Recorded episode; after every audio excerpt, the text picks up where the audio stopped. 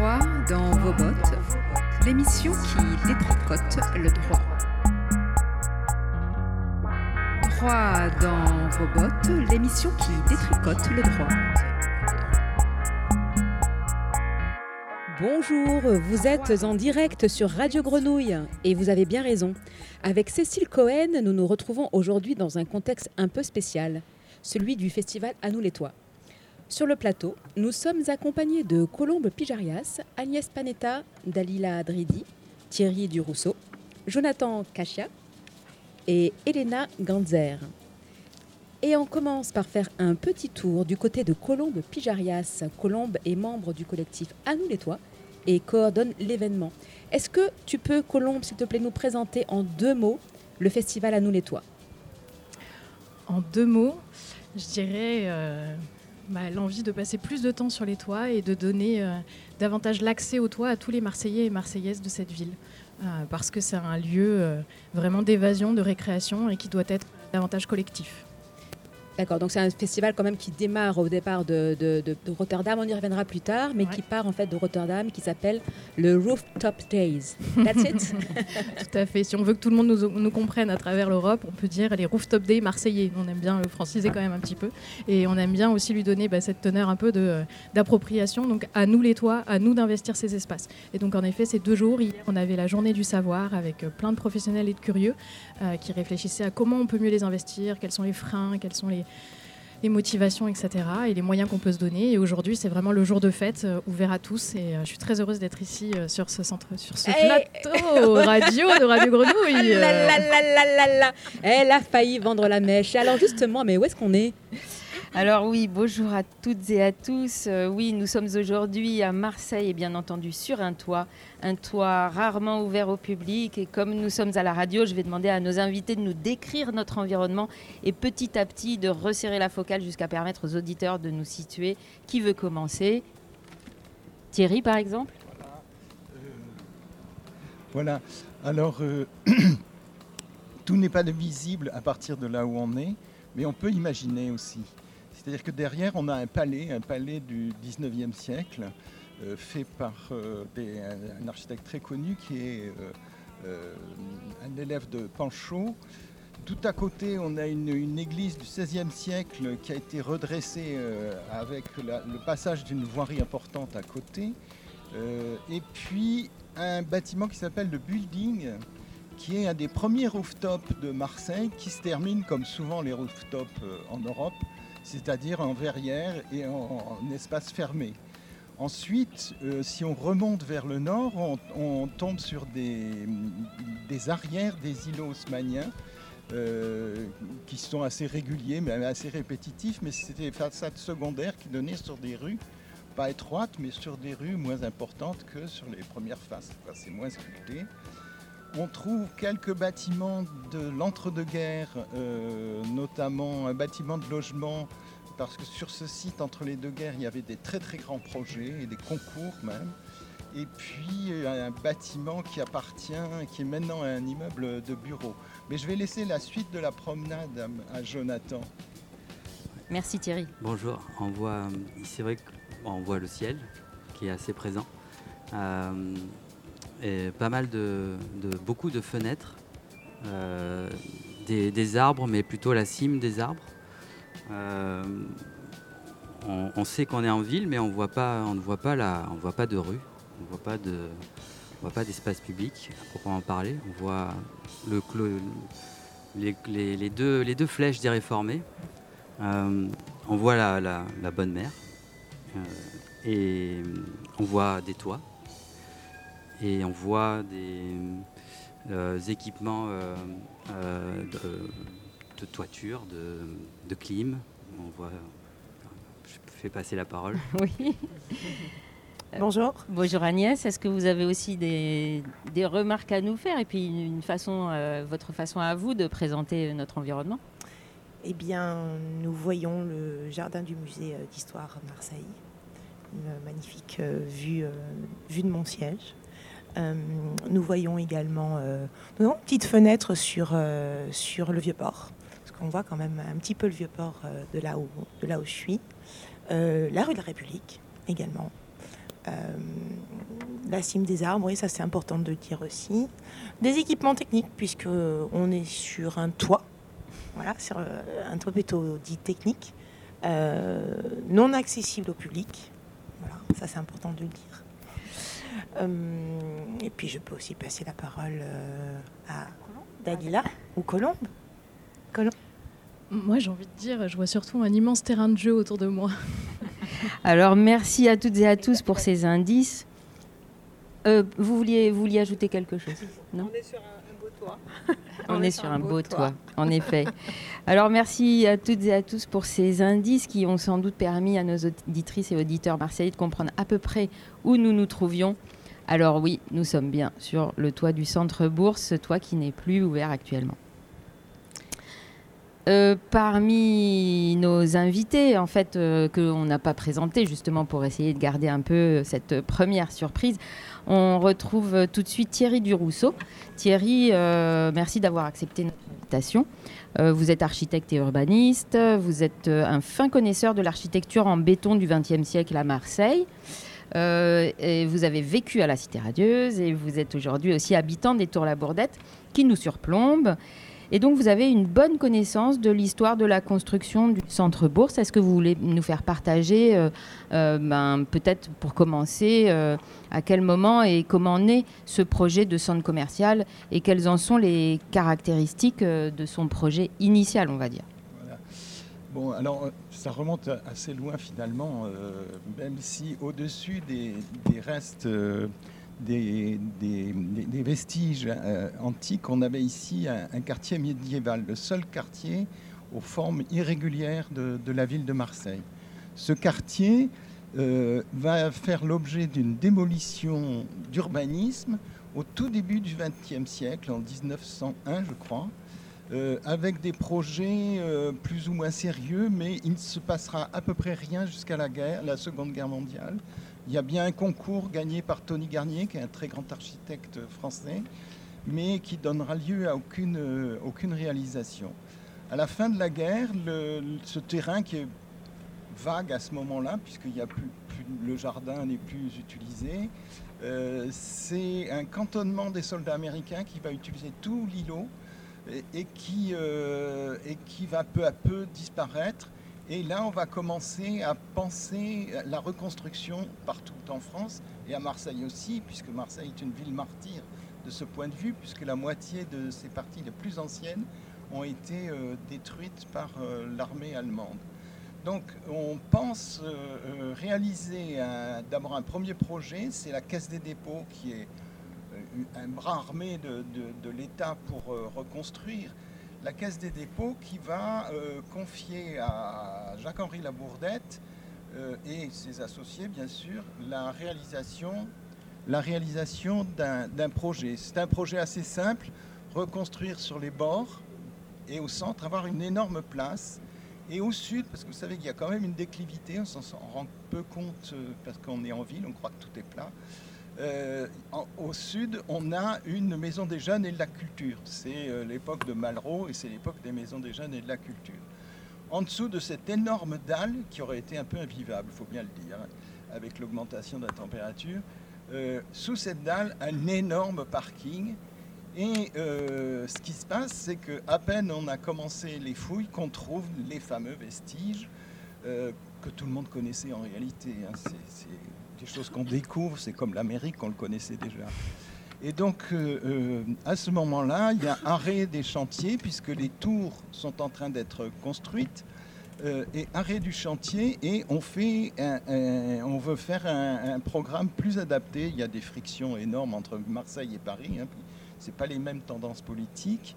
Et on va faire un, un grand projet d'urbanisme qui est de se creuser là où il y a des, vestiges et d'avoir la forme qu'il y a aujourd'hui, une espèce de forme en fer à cheval.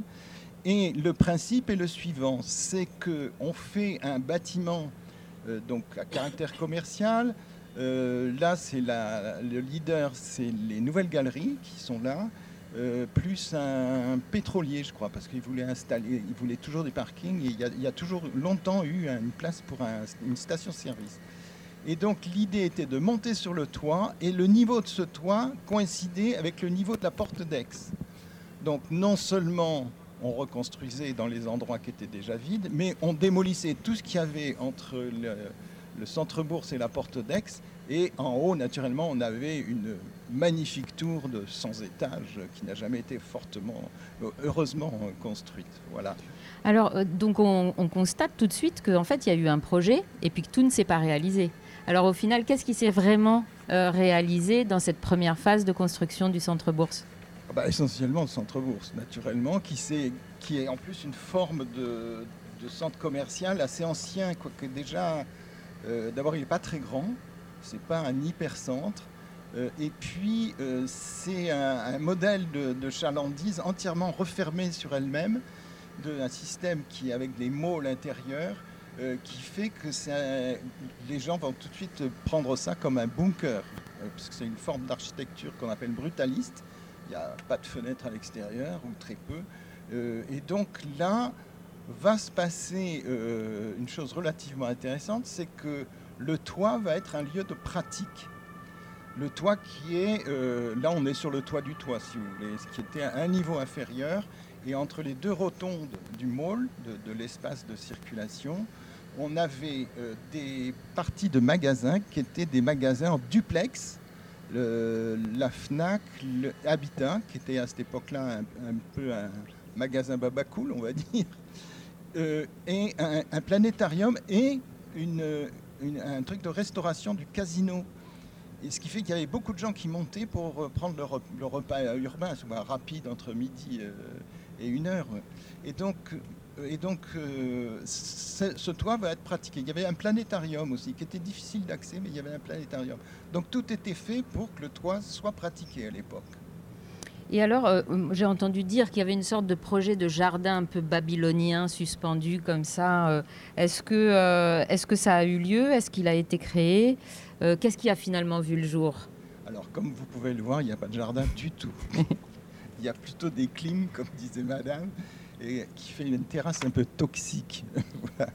Et donc, euh, en fait, euh, le jardin était sur les maquettes, était sur, euh, même euh, sur les, pentes de, ces façades obliques. Il y a des grandes, grandes jardinières qui ont été abandonnées aussi euh, d'ent- d'entraînement. Par contre, on a des, petites végétations des fientes d'oiseaux, hein, n'est-ce pas? Puis quand il pleut, ça pousse, quand il pleut pas, ça crève. Ça fait des grandes rampes qui permettent aux enfants qui sont dans le quartier de monter sur la terrasse et après d'être poursuivis par les gardiens, bien sûr. Et euh, donc, euh, ce jardin n'a pas été fait. Alors, quand j'ai demandé pourquoi il n'a pas été fait, euh, on m'a dit qu'il y avait un joie de dilatation qui avait été raté, mais c'est vraiment un prétexte, quoi. Et on n'a jamais eu de, on jamais eu de réel jardin, quoi. Merci Thierry pour cette histoire très méconnue finalement. Agnès Panetta, vous êtes directrice des centres commerciaux Centre Bourse et Prado et Dalila Adridi, assistante de direction. Est-ce que vous pouvez expliquer à nos éditeurs, à nos auditeurs et auditrices, j'ai plus de son, ah c'est bon, ok. Est-ce que vous pouvez expliquer à nos auditeurs et auditrices quelles sont les organisations propriétaires du Centre Bourse? Oui, bien sûr. bonjour, bonjour à tous. Je suis donc, euh, comme euh, l'a dit Alima, euh, directrice des deux centres commerciaux pour le groupe Clépierre. Aujourd'hui, je, je gère ce centre commercial pour le titre, donc, c'est une copropriété en fait. Euh, nous avons donc une partie qui, euh, euh, qui appartient donc au groupe Clépierre.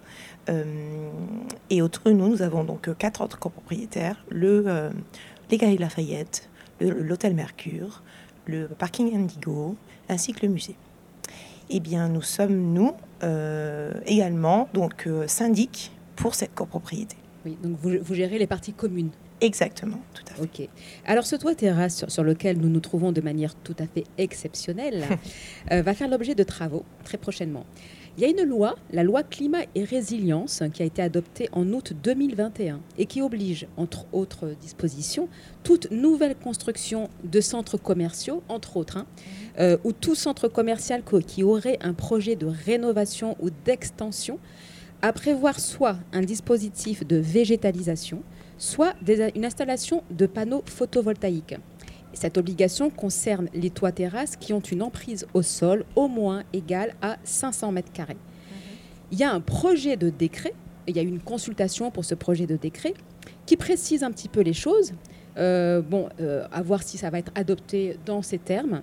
Euh, et qui donc notamment définit ce que c'est ce qu'on entend par une rénovation lourde parce que pour euh, avoir euh, pour, pour euh, être obligé d'appliquer cette loi il faut être dans le cas où il y a soit une construction soit une extension ou rénovation lourde de bâtiments donc à savoir selon ce décret les travaux de renforcement ou remplacement des éléments porteurs concourant à la stabilité ou à la solidité du bâtiment voilà. Ensuite, il détaille en fait les, les conditions et le substrat de la végétalisation en cas d'application de cette obligation.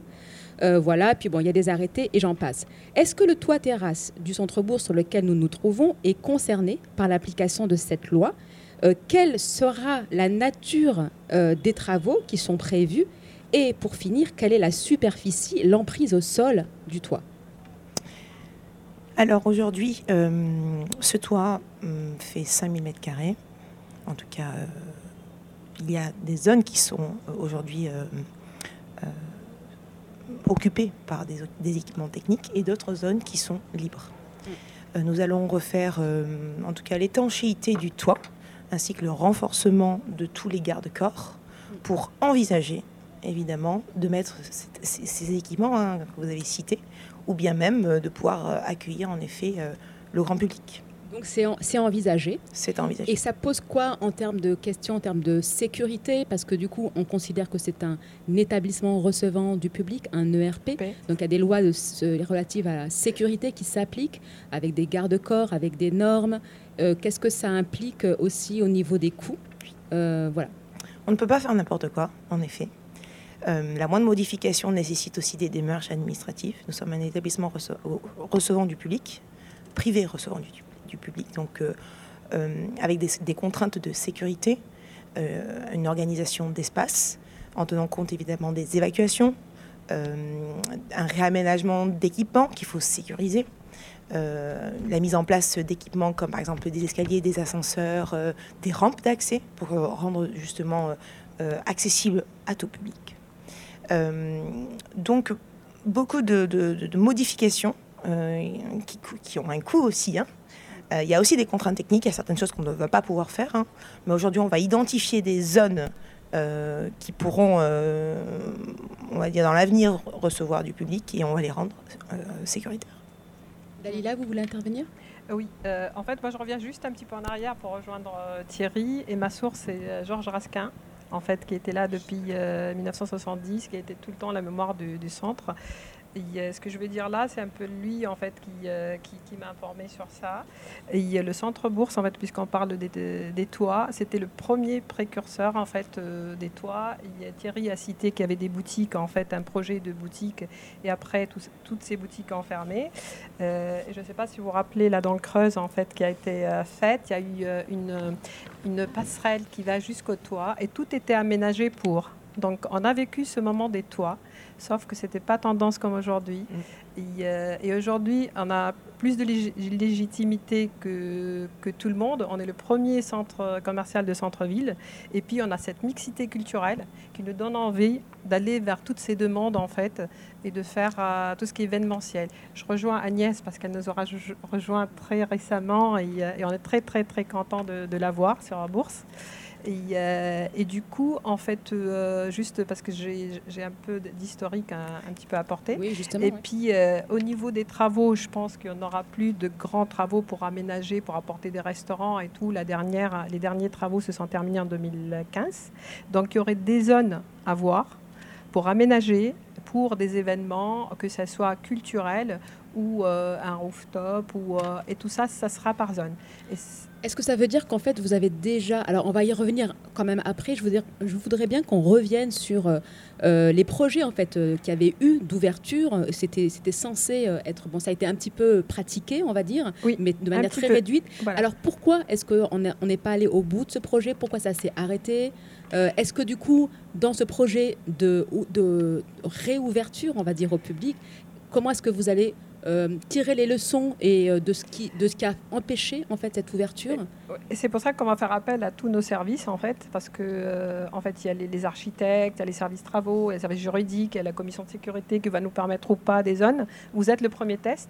Aujourd'hui, Agnès a, a Mm. poussé les portes pour que vous soyez là. Merci. Et puis voilà, donc c'est une première expérience Mm. en fait qui est, qui est euh, en fait euh, toute petite, mais qui est importante pour nous. Ça ouvre les portes vers, vers le futur. Et du coup, en fait, c'est une concertation avec en fait ce qui est proposé. Qu'est-ce qu'on peut faire par, par rapport à nos zones? Qu'est-ce qui va nous être possible en fait euh, par la commission de sécurité pour recevoir du public?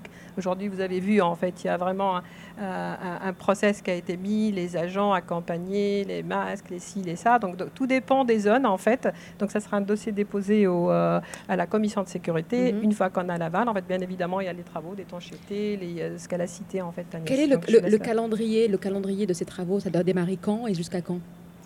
Alors, le- par rapport au calendrier, euh, nous avons. euh, c'est aussi par rapport euh, aux budgets qui ont été alloués, hein, évidemment. Il y a une étude de structure, donc de, de toiture, qui a, été, euh, qui a été faite, euh, qui nous a été donc euh, restituée. Euh, les, les- les premiers, on va dire, euh, le début des travaux 2024 est étalé sur 2025-2026. Euh, voilà. Selon- Ok, donc plutôt. euh, donc s'il y a une ouverture, ce sera plutôt 2026. il faudra, il faudra. Je pense que ça, va- ça, ça va être quand même un peu long. Oui. Ouais. C'est, euh, Patience, patience. il faut être un peu patient. Exactement, tout à fait. En tout cas, notre, notre vraie volonté euh, aujourd'hui, comme nous sommes vraiment à la recherche d'espaces au sol, hein, c'est d'utiliser ces, ces espaces dits perdus, hein, qui seraient donc euh, judicieux euh, de, mettre à disposition pour vraiment créer des, euh, lieux de vie, des espaces conviviaux.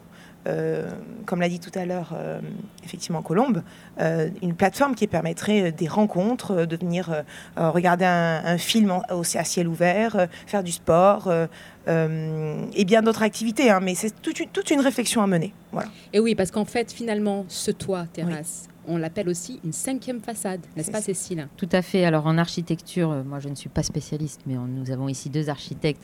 En architecture, on nomme euh, le, le toit la cinquième façade. Et ici, ça fait particulièrement sens.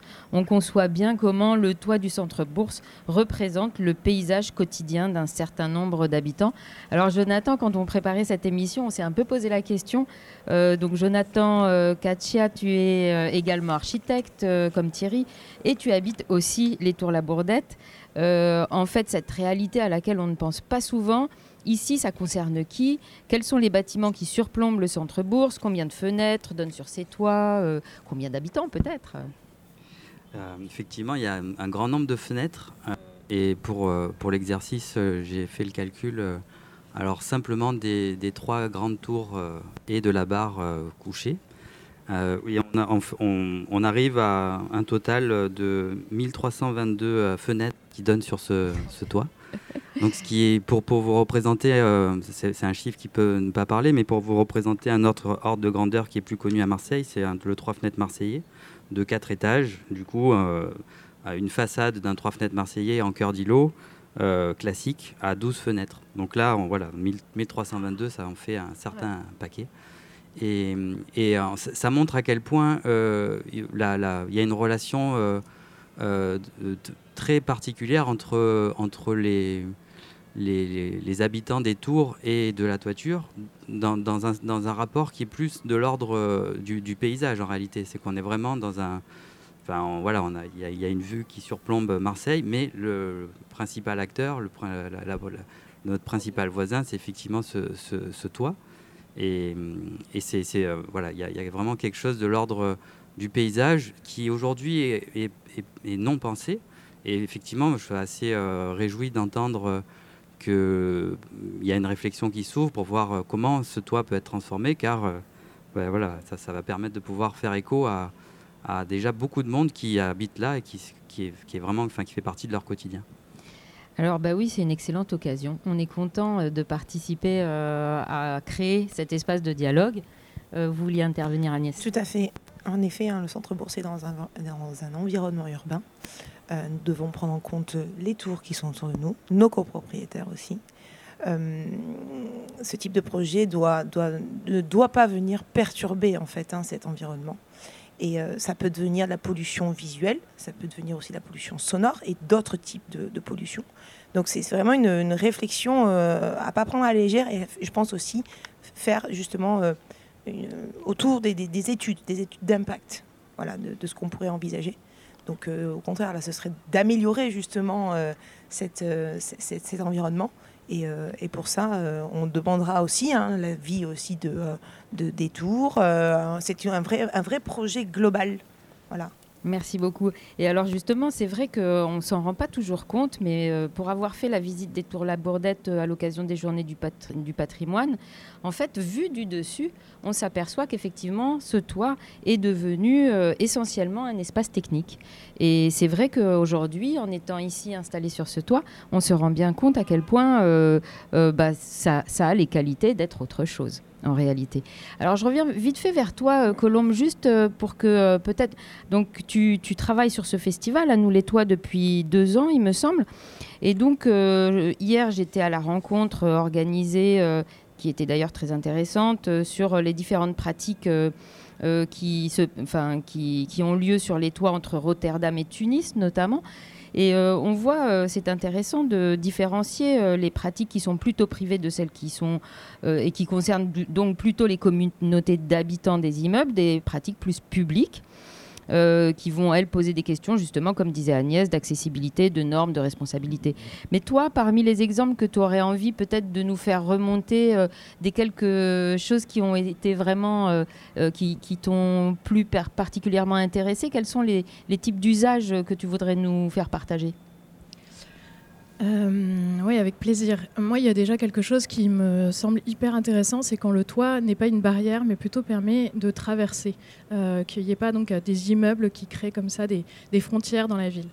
Euh, et ça, je l'ai vu et j'ai été percutée par deux exemples, notamment d'abord en, rencontrant Marina Kyriakou, qui est architecte et qui travaille à un festival des toits à, Chypre, où à Chypre, on sait que la ville, le pays, l'île est divisée.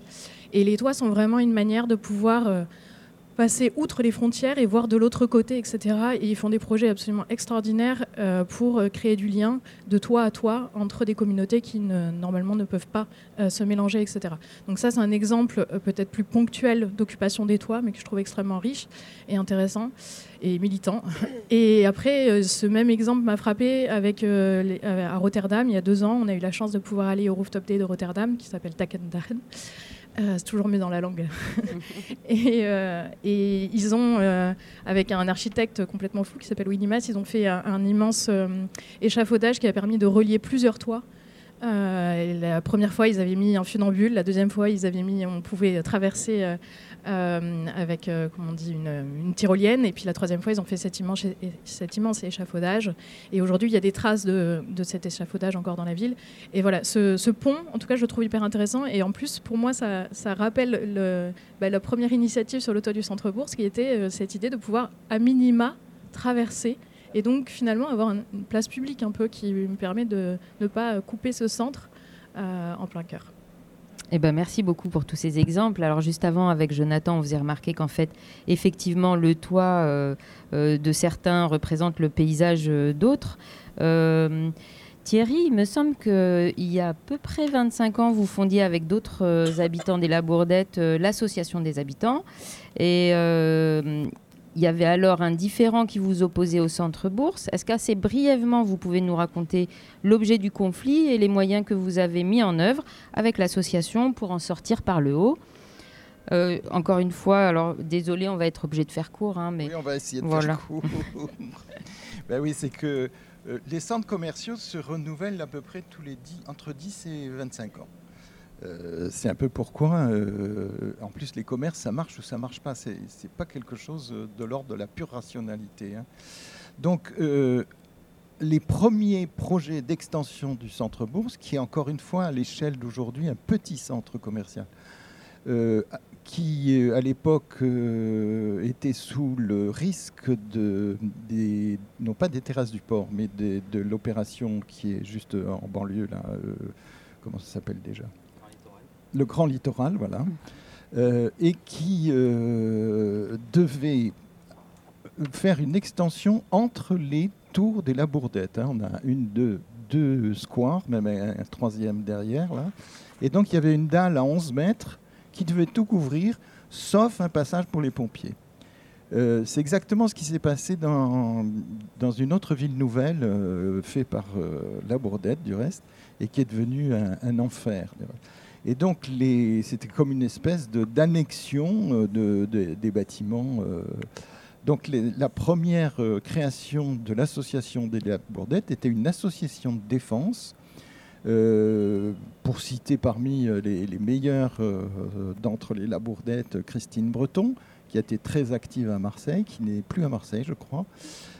Qui donc l'association, c'est pas voulu simplement une association de, de petits commerçants qui veulent euh, défendre leur beefsteak, mais simplement une association culturelle qui a beaucoup œuvré pour la reconnaissance de la qualité architecturale de l'œuvre de, de la Bourdette. Vous savez que le Centre-Bourg, c'est aussi l'œuvre de la Bourdette. hein. Euh, Il est capable du meilleur et du pire.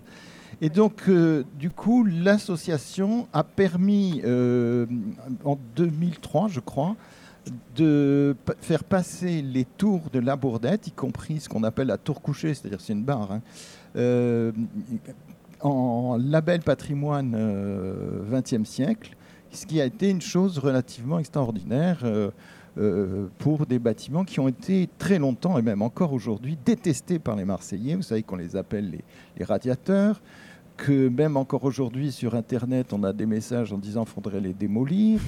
Euh, D'autres messages qui disent qu'il faudrait en faire des logements étudiants, parce qu'effectivement, ils imaginent qu'à chaque fenêtre, il y a un logement. Euh, parce que c'est vrai qu'on manque aussi de logements étudiants. c'est vrai aussi. Donc, euh, du coup, ce, changement de qualité d'un bâtiment, qui n'est pas étranger à une petite spéculation aussi, hein, parce que les vendeurs disent que c'est classé au monument historique. Or, le label n'est pas du tout un classement. Euh, par contre, euh, il faut faire relativement attention lorsqu'on transforme des éléments. Mais on est à Marseille et quand on transforme sa façade, on n'en rend compte à personne, sinon peut-être à sa femme et encore. Euh, et donc, donc, je crois que là, les Labourdettes ont fait une- un très gros travail de, de nature culturelle, notamment les visites d'appartements pour montrer la qualité de ces appartements. C'est que c'est une, une exostructure, c'est-à-dire qu'il n'y a aucun point porteur, quasi aucun point porteur à l'intérieur. Donc, on peut transformer euh, les appartements comme on veut. C'est un peu une structure de bureau, si vous voulez. En effet, c'était très intéressant lors de la visite de se rendre compte de ça, hein, de la diversité ensuite des, des façons d'habiter les. euh, ouais, ouais, ouais. tout à fait, oui, euh, tout à fait in- intéressant. Donc un, un- un rapport, euh, on va dire un peu violent, hein, parce qu'il y a eu, il y a eu des, des séances mémorables, parce que le Centre Bourse voulait un peu séduire tout le monde, et à séduire tout le monde, c'est personne. Et donc, euh, euh, à ce moment-là, ça s'est transformé en projet culturel plutôt qu'en projet simplement de râlerie. Euh, Aujourd'hui, il y a encore des râleries, mais c'est sur la partie Nouvelle Galerie, où il y a des équipements d'évacuateurs de- de- d'extraction d'air pour en cas d'incendie, qui font un bruit euh, niveau, niveau euh, tarmac euh, d'aéroport. hein, c'est ce niveau, c'est de 120, 120 décibels. Ça a été mesuré. hein. Euh, les clims qui, en- qui sont en surcharge, euh, notamment, il y a beaucoup de, de stockage en dessous de 0 degré, je pense, ou en, en dessous de 5 degrés. Euh, ce qui fait que l'été, le, le moment où on ouvre ses fenêtres, c'est C'est le moment le plus bruyant. Donc il y, a, il y a- il y a une nouvelle bagarre. euh, La- la J'espère pollution qu'on en sortira. La pollution sonore dont parlait euh, Agnès Panetta Voilà. justement tout à l'heure. Mais juste Thierry, parce qu'en en fait, il y a un, un petit épisode que je trouve quand même hyper important. Euh, tu as dit en fait la, la bataille, le dé- le- la défense s'est transformée en projet culturel en quelque sorte. Et moi, j'aimerais bien que tu reviennes justement sur ce label que tu as, que tu as mentionné à peine mais qui est quand même euh, une belle une belle une, une belle bataille une belle bataille puis une belle victoire surtout euh, finalement pas tant répandue en fait à Marseille. Alors, pas tant répandu. euh, je ne veux pas me vanter, mais dans le même processus, on a réussi à protéger une vingtaine de cités béton des années 70, qui est une 60-70, qui est une période assez heureuse de l'architecture. On croit encore dans le progrès. On n'a pas, encore les grandes crises pétrolières. Euh, on, a le plein emploi. Et donc, on a quelques. Enfin, je vous dis, on a réussi à, protéger une, une vingtaine d'opérations dans Marseille, y compris dans les quartiers nord. Vous imaginez, euh, au service de la DRAC, où il y a beaucoup d'associations de vieilles maisons françaises, c'était très difficile pour eux d'accepter que cette construction soit intéressante. Alors ça s'appuie sur la convention Faro. Est-ce que tu peux nous en parler en une minute parce que le temps avance malheureusement très vite alors, la convention Faro est, quelque chose de très sympathique, mais euh, elle n'est pas applicable en France. La France n'a pas signé euh, la convention. Cette convention Faro va très très loin puisqu'elle explique que les habitants et les artisans, les producteurs aussi, hein, euh, d'un quartier sont à même de définir ce qui est culturel dans leur quartier, ce qui a une valeur culturelle. Ça peut être le geste, ça peut être la production de pizza, ça peut être des bâtiments, ça peut être euh, un, jardin, etc. etc. C'est quelque chose de très intéressant. Euh, je pense qu'on a poussé, puisque on n'est pas la, première manifestation de, contraire, sur la, rue d'Aubagne, on a voulu euh, développer ce, principe que les habitants, alors qu'ils sont d'une diversité étonnante, hein, puis c'est même, je dirais même, euh, la, résistance de la, rue d'Aubagne tient au fait qu'on a des îlots de très grande pauvreté au centre de Marseille. Aucune ville d'Europe n'a ça, hein. Donc du coup, effectivement, la convention de Faro est très intéressante, mais elle n'est pas applicable. Et donc, quand même, vous avez obtenu donc, ce label. Est-ce que tu peux expliquer comment vous, de, de, quoi il s'agit? Alors, le label, euh, le, label qui s'appelle aujourd'hui le label ACR, Architecture remarquable euh, contemporaine. Euh, ACR, Architecture contemporaine remarquable, qui n'a pas plus de, de droits qu'avant, du reste. qui, chaque gouvernement veut ses acronymes. Hein. vous y reconnaître à la fin. Donc là, c'était le tout début. Et là, euh, il y a un certain nombre de critères. Donc, il y a la qualité de l'architecture. Mais là, comme il y avait les labourdettes, il y avait quelque chose de l'ordre du social, de l'associatif, qui prenait conscience de la, forme dans laquelle elle habitait, qui n'était pas euh, quelque chose de. Même si ça paraît brutal, euh, le fait des dedans et dehors donne une, une, qualité sociale qui est différente d'un simple monument, si vous voulez. Si je prends ce bâtiment, qui est un peu une horreur. Ce, bâtiment pourrait être beau à une époque donnée, mais ça n'est qu'un hôtel. Donc du coup, les, voilà, il fallait préciser que c'est. Vous parliez de l'hôtel Mercure. Voilà. Moi, je n'ai rien dénoncé. Hein. Alors bon, en tout cas, ce qui est intéressant, c'est de se dire que l'existence de cette association, euh, ça fait partie d'interlocuteurs euh, qui aujourd'hui sont plutôt force de proposition, j'ai envie de dire, euh, plutôt que seulement dans une posture de défensive, comme vous précisiez, la manière dont ça s'était un peu créé à l'origine. Bonjour Et du coup, j'avais envie de revenir vers toi, Jonathan, notamment pour, ben voilà, en tant que force de proposition, en tant que principaux euh, intéressés. vous, les voisins directs, quels sont peut-être les usages de ce toit qui pourraient emporter l'adhésion des habitants selon vous? C'est vrai que c'est une, une question qui est assez euh, large, qui on peut, j'aime bien, j'aime bien, euh, euh, comment dire, prendre la métaphore d'une ruine, mais dans le sens poétique de la chose, c'est-à-dire que ce toit, donc évidemment il, est aujourd'hui non pensé, on a juste des équipements techniques qui émergent, mais en réalité c'est justement ce qu'on y voit, c'est à l'image d'une ruine, c'est les possibles qu'il pourrait y avoir. Et du coup, dans, ce, dans, cette, approche-là, euh, je pense qu'il faut arriver à l'aborder de manière euh, euh, sensible, douce, lente, mais sûre. Donc, dans, dans, cette, dans cet état d'esprit-là, de pouvoir entamer, justement, je trouve que typiquement l'expérience vécue de maintenant, là, aujourd'hui, est une bonne expérience de préfiguration de type d'usage qu'on pourrait y avoir. et sans, sans, sans, sans, tout de suite imaginer quelles, sont, quelles vont être les contraintes techniques pour mettre en œuvre des, des, activités qui pourrait y avoir, parce, qu'il que les contraintes vont être assez fortes, et que pour, pour dépasser ces contraintes, euh, je pense que dans un premier temps, on peut imaginer des, actions qui, sont beaucoup plus euh, euh, comment dire, légères et qui permettent d'entamer justement un processus de, transformation, mais aussi de questionnement. Et donc, pour peut-être faire le, pour revenir aussi dans la description de là où on est, on est sur une table, autour, on est une dizaine autour d'une table sur ce toit, et on, on a, y a on, a, on a peint un, un petit rond jaune autour de nous. Un grand Un grand.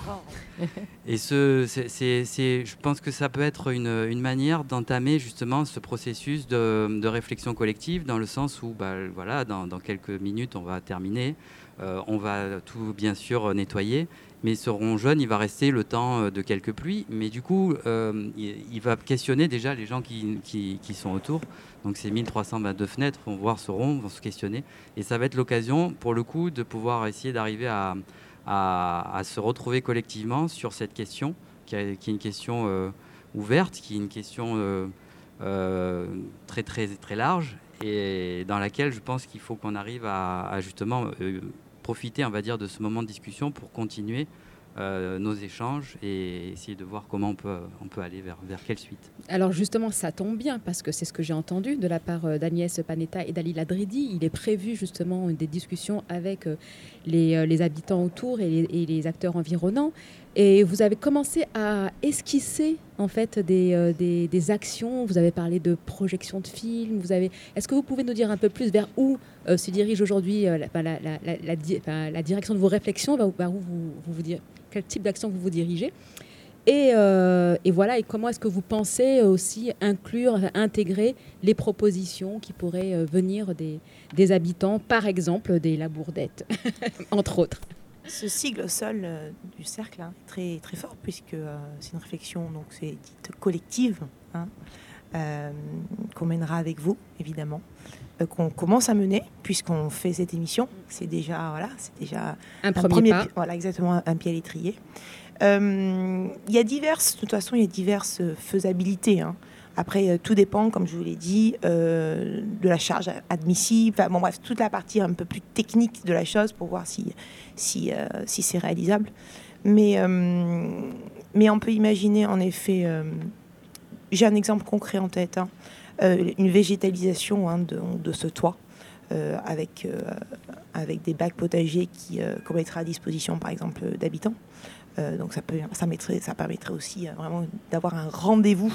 Hein, euh, euh, l'accessibilité une fois par semaine pour venir cultiver son, ses légumes dans un, dans un bac potager, venir les récolter et venir les mettre dans son assiette pour les manger. Je trouve que c'est, voilà, comme on dit, la boucle est bouclée.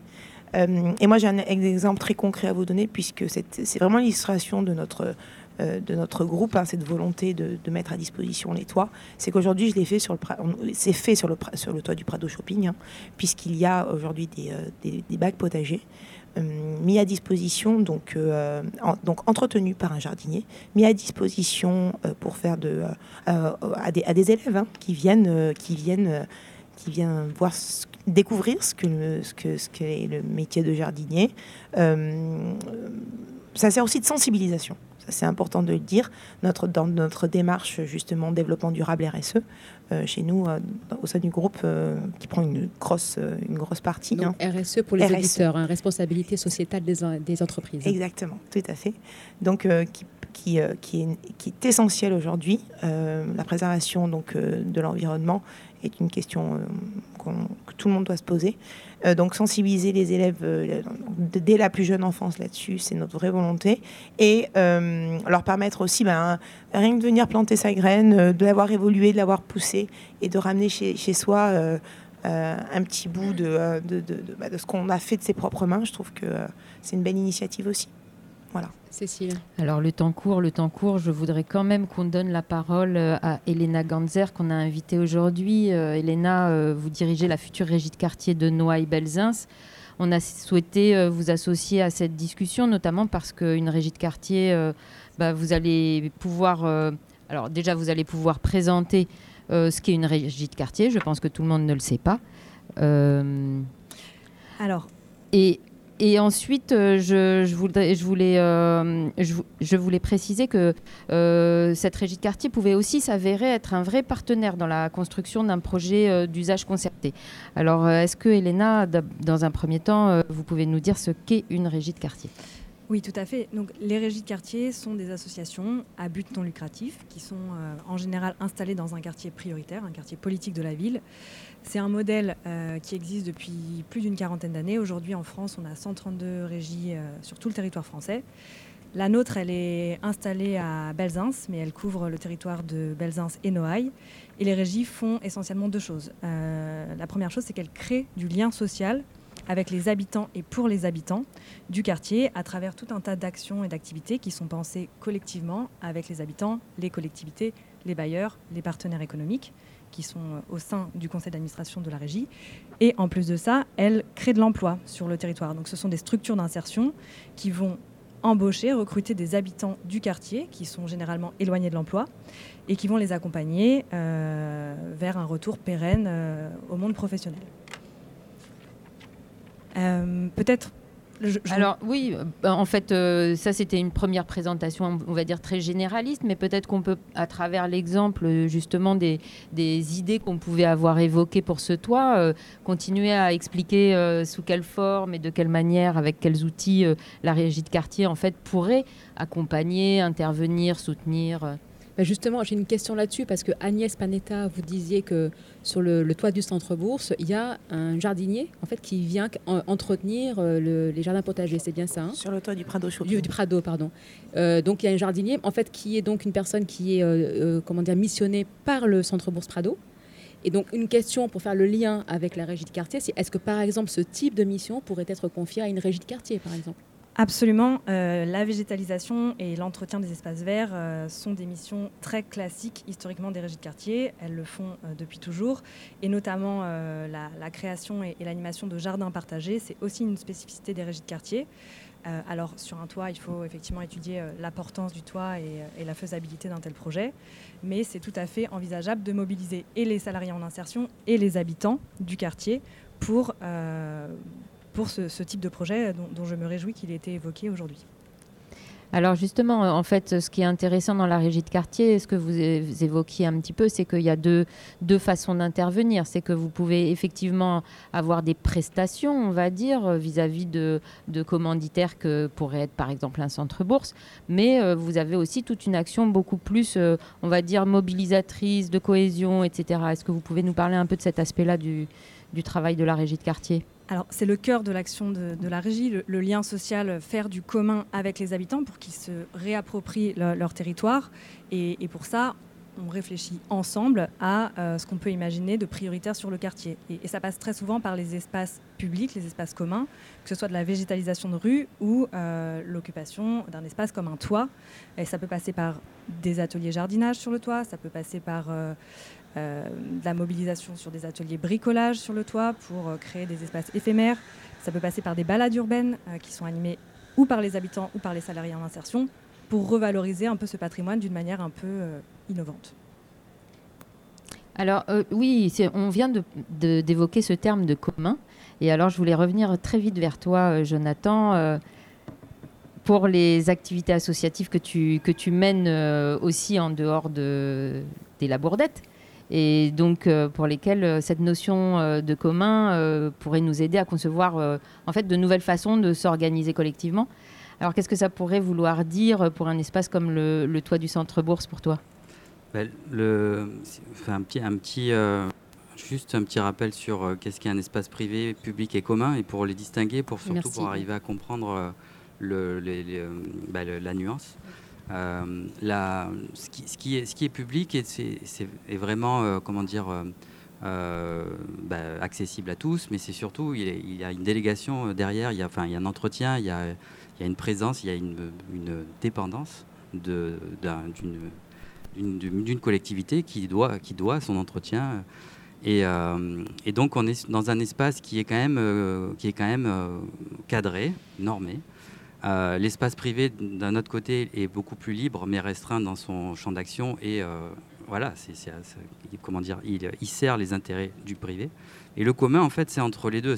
Le commun, c'est, les- c'est, c'est, le, c'est l'espace qui va être euh, entre le public et le privé, qui va permettre de pouvoir justement dépasser les, les, les cadres euh, connus. Juridique, euh, voilà. Oui, oui. C'est ça. En, Voilà. en fait, ce qui compte dans le commun, euh, qu'il s'agisse de propriété privée, de propriété publique, de domaine privé, de la, propri- de la collectivité publique, peu importe, ce qui compte, en fait, c'est l'usage commun. Mm. L'usage que l'on fait en commun et la cogestion en commun d'espaces, de ressources, etc. Voilà. Et là, bah, typiquement, sur un, un- un- par exemple, là où on est, sur ce toit, le, ce qui est commun, au-delà de- du foncier qui est privé, c'est euh, l'accès au paysage, par exemple. Ça, c'est quelque chose qui est de l'ordre du commun.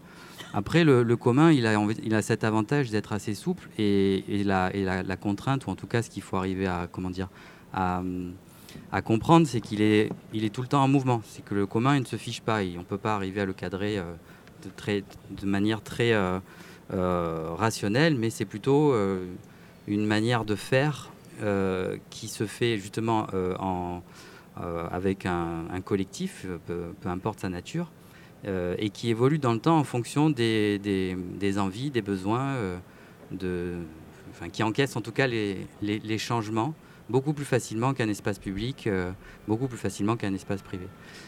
Et c'est vrai que ce, toit, pourrait être, on va dire, dans un premier temps, et surtout au vu de son histoire, euh, donc euh, il a été public, euh, ça n'a pas fonctionné. Après, ça ne veut pas dire que ça ne fonctionnera pas aujourd'hui. Par contre, je suis assez euh, convaincu qu'il peut arriver à, fonctionner par un commun pour pouvoir possiblement redevenir public. Mais dans ce cheminement-là, en tout cas. Alors justement, quand on a fait la visite avec, euh, avec Cécile des appartements, vous aviez des, hum, des espèces de fanzines de la Bourdette avec des projections. Et dans ces projections, on a vu justement qu'il y avait euh, une, euh, une idée d'avoir des jardins potagers. Ça fait vraiment partie des, des, des- des actions qui, qui vous intéressent. Alors la question qui, qui se pose, je pense, pour Agnès Panetta et Dalila Dridi, dans ce cas d'ouverture au public, J'imagine qu'il y a aussi des questions de responsabilité. Qui est responsable des actions? Et euh, je pense que ben, Dalila, vous vouliez prendre la parole. Et peut-être que euh, peut-être qu'Elena euh, peut répondre aussi dans les cas où vous avez ce genre d'intervention, ou les régions, ce genre d'intervention, comment ça se passe au niveau du transfert de responsabilité? Dalila? Elena. Alors, euh, nous, les, régies, on est euh, forcément euh, mandatés dans un cadre légal euh, et juridique tout à fait clair. Donc, euh, il faudrait imaginer, euh, de toute façon, une convention qui respecte toutes les règles euh, de sécurité, toutes les normes. Euh, un toit, c'est pas un endroit anodin. Euh, Il y a plein de spécificités et on n'interviendrait que si on l'a pensé collectivement, évidemment avec le centre bourse, mais aussi avec les habitants, avec euh, les, habitants des Tours La Bourdette, qui pour certains font partie de la régie de quartier en tant que membres fondateurs. Donc voilà, tout ça s'anticipe énormément. Je rejoins ce que dit effectivement Elena. Tout, de toute façon, tout, tout sera normé, tout sera dans, la convention qu'on signera de, de partenariat, parce que c'est vraiment une convention de partenariat. Oh, mais on entend parler de convention de partenariat. J'espère que cette émission est enregistrée. Non, non, non, mais c'est vrai que ça peut être envisagé. En général, quand on, quand on signe euh, euh, telle ou telle, euh, oui, telle ou euh, euh, présence sur le centre commercial, c'est systématique. Voilà, nos services juridiques sont là, on signe des conventions de partenariat. Alors Cécile, je crois que tu as un exemple avec Massilia Sound Oui. System. Alors justement, bah, c'est dommage, j'aurais pas vraiment l'occasion de vous en parler plus avant, mais Massilia Sun System est une coopérative de production euh, d'électricité euh, qui s'est montée euh, sur euh, Marseille pour accompagner des projets citoyens euh, à petite et moyenne échelle euh, pour euh, installer des Panneaux des- photovoltaïques. Voilà, des petites centrales photovoltaïques.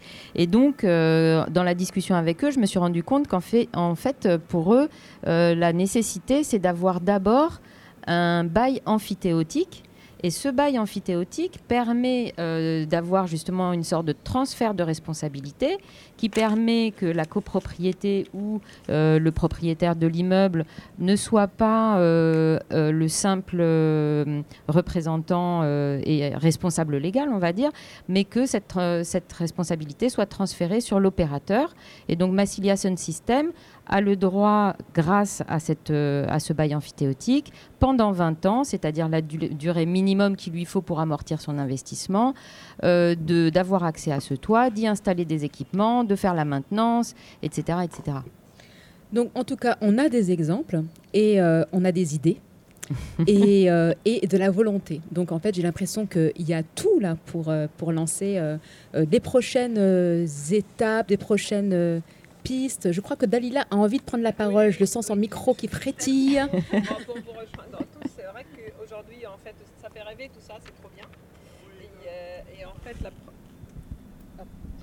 Problème micro. Euh, en fait, je voudrais juste euh, rappeler euh, en fait qu'on est avant tout en fait notre business c'est de vente, c'est le commerce, c'est ce qu'on a dit ce matin avec Agnès. Hein. et, du coup, en fait, ce partenariat, il est important pour nous. En fait, on est un acteur économique en même temps un acteur culturel. Donc, d'apporter en fait d'égayer nos toits, ce que tu disais ce matin pour notre voisinage et donner de la vie à ces toits. En fait, pour le moment, la première des choses à faire, c'est d'identifier les zones. Donc, euh, on a fait avec vous un test. Donc, pour les plateaux radio, ça marche très bien. Donc, il n'y a, pas a pas trop de risques. Après, c'est des ateliers, c'est des choses en fait ludiques au niveau de euh, du, euh, tout ce qui est jardinage, tout ce qui est écologique, tout ce qui est. Donc, je pense que c'est possible de le faire. Et, on est à, la phase de dessiner les projets. Donc, du coup, on, se réjouit vraiment. Et puis, voilà, il y, a une suite. donc, identifier les zones, premièrement. Et ensuite, il y aurait donc des temps euh, qui seraient euh, organisés de discussion, de consultation, de comment est-ce que vous imaginez en fait euh, les uns et les autres hein, poursuivre cette réflexion. On peut le faire parallèlement, hein. c'est-à-dire qu'il y a d'abord un temps de mise aux normes, voilà, technique, et ensuite, parallèlement ça, on peut poursuivre en effet. Nos, nos, réflexions. Alors, je suis, on, est souvent en relation avec, parce qu'on on fait partie aussi on intervient au, niveau du CIQ, hein, donc euh, du, euh, des toits la bordette, tout à fait exactement. conseil interquartier. Exactement, conseil interquartier, merci. ça, fait, ça peut faire partie d'un des sujets abordés pendant, pendant, pendant nos, réunions, hein, tout à fait. Est-ce qu'on peut, parce qu'on s'approche là de la fin, un, petit, un, dernier mot, mais vraiment il nous reste 4 minutes, alors un tout petit dernier mot de projection, d'envie, de, de comment on rêverait de se projeter dans ce processus. Jonathan. Je, pense qu'on on pourrait, euh, euh, justement, là, dans, dans, ce cadre-là, arriver à, continuer euh, simplement ce, rond dans, dans, une histoire de résidence artistique, admettons, ou qui permettrait d'accueillir des artistes. qu'on cadre évidemment sur qu'est-ce qu'on a envie de, qu'est-ce qu'on a envie d'y voir, comment, comment les, les, orienter en tout cas. Euh, pour euh, arriver à, donner de la matière à réflexion. Donc sans, voilà, pour que ça soit quand même assez facile à faire et en même temps que ça nous donne de la matière euh, et, de, et, de, la pratique finalement des toits qu'on ne peut pas faire très très simplement, mais par, le, par des interventions artistiques, je pense que ça peut être faisable. Alors moi, je rêverais du retour de l'escalier monumental du centre Bourse pour pour pouvoir euh, traverser à nouveau cet espace et aller euh, de Belzins euh, mm. quasiment au Vieux-Port en traversant le, par l'extérieur le centre bourse. Elle a toujours des envies grandioses, cette Cécile. Et vous, Thierry, alors yes, Alors moi, je mettrais un, pas un bémol, mais comme les Labourdettes ont réussi à empêcher l'extension du centre commercial entre les tours, hein, puisque ça ne s'est pas fait, ça se fait ailleurs, euh, je rêverais que d'abord, euh, vous avez parlé de reprendre les normes, que le, toit du centre-bourse, en tous les cas ces équipements techniques, soient moins toxiques pour les habitants. Alors, un rêve que ce soit moins toxique euh, pour les habitants. Et vous, Elena, comment est-ce que vous vous projetteriez dans cette ouverture probable du centre-bourse je pense que tout simplement ramener les habitants de manière encadrée, mais à, se réapproprier cet espace pour que pour imaginer avec les habitants plein de choses différentes. Je pense qu'il faut les mettre au centre du projet. Bon, en tout cas, je pense qu'on a le bon terreau là aujourd'hui. Et Colombe euh, moi, je dis place à la concertation, à la avec, euh, avec tous ceux qui entourent ce toit, mais euh, simplement peut-être rappeler que, oui, avec le collectif À nous les toits et puis avec l'association pour laquelle je travaille, Marseille Solutions, nous, on, accompagne à faire émerger des nouveaux projets. Donc, on, est là, on est ouvert, on, peut vous, on peut soutenir toutes les belles idées qui ont été proposées autour de la table. Eh bien, merci beaucoup pour ce rêve collectif. Alors, peut-être aussi qu'on peut imaginer des participations en ligne euh, à voir. En tout cas, il y a plein de possibles. Alors, c'est la fin de cette émission. Euh, nous demandons, alors si à tous les habitants là, des Labourdettes qui nous ont suivis de se mettre à la fenêtre pour qu'on leur dise au revoir et merci d'avoir suivi cette émission en direct. Ah, c'est trop beau, magnifique. Ah là là, ça fait chaud au cœur, sérieux. Euh, et voilà, donc je remercie euh, nos invités Agnès Panetta, Dalila Dridi, Thierry Durousseau, Jonathan Cachia et Elena Ganzer, Colombe Pijarias pour nous avoir réunis afin d'imaginer ensemble à quel, euh, euh, qu'est-ce que pourrait ressembler le Centre Bourse, ouvert au public, le toit du Centre Bourse. Merci à l'équipe technique du Centre Bourse aussi, euh, qui nous a permis d'être là. Et un grand big up aux collègues de Radio Grenouille, Cécile Cohen, Alex, Théo, Florent. Cette émission sera diffusée le 21 octobre à 10h dans l'émission Droit dans vos bottes. Merci à tous.